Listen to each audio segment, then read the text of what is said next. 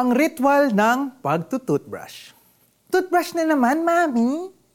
Ang halos nagdadabog na tanong na inaantok na si Kylie. Bakit parati na lang kailangan mag-toothbrush? Nag-brush na ako ng this morning, ah. Sinagot siya ni Mami ng isang kanta, Up and down and all around, this is the way you brush your teeth. Dahil apat na taong gulang pa lamang ang cute na si Kylie, parang ako, cute. Nakakaaliw pang pakinggan ang kanyang apela sa kanyang mami.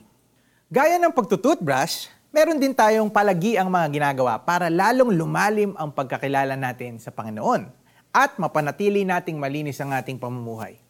Nakakatulong ang pagbabasa ng salita ng Diyos at ang pananalangin.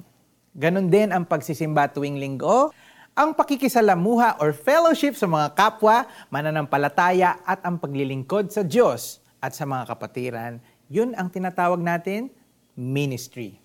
Ang pagkakaloob, tithing man yan or voluntary offering, ay nagiging daan para lalong makilala ang katapatan ng Diyos. Di ba?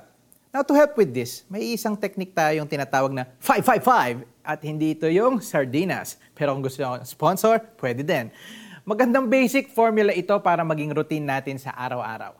5 minutes na pagbabasa ng Bible, 5 minutes na pananahimik at pakikinig sa Panginoon. Siyempre, importante ang pakikinig. At 5 minutes na pananalangin. Gawin nating routine ito paggising sa umaga at bago matulog. Kung gusto mo, kahit gitna ng araw, pwede din. Tulad ng sinabi ng sumulat ng mga awit 119 verse 9 paano mapapanatiling malinis ang pamumuhay ng isang tao sa kanilang kabataan sa pamamagitan ng pagsunod sa banal mong kasulatan. Gaya ng ngipin na dapat sipilyuhin at least twice a day. Twice lang? Thrice.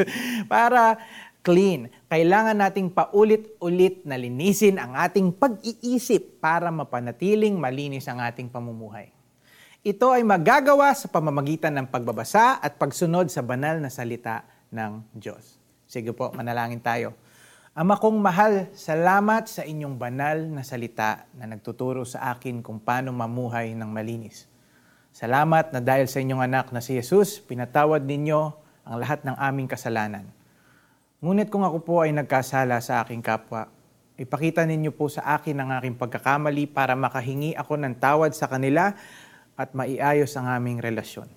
Dalangin ko po ang isang pusong tapat, isip na malinis at damdaming naaayon sa inyong salita.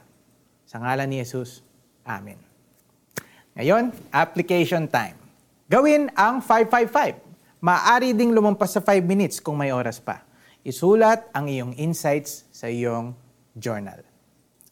Paano mapapanatiling malinis ang pamumuhay ng isang tao sa kanilang kabataan sa pamamagitan ng pagsunod sa banal mong kasulatan.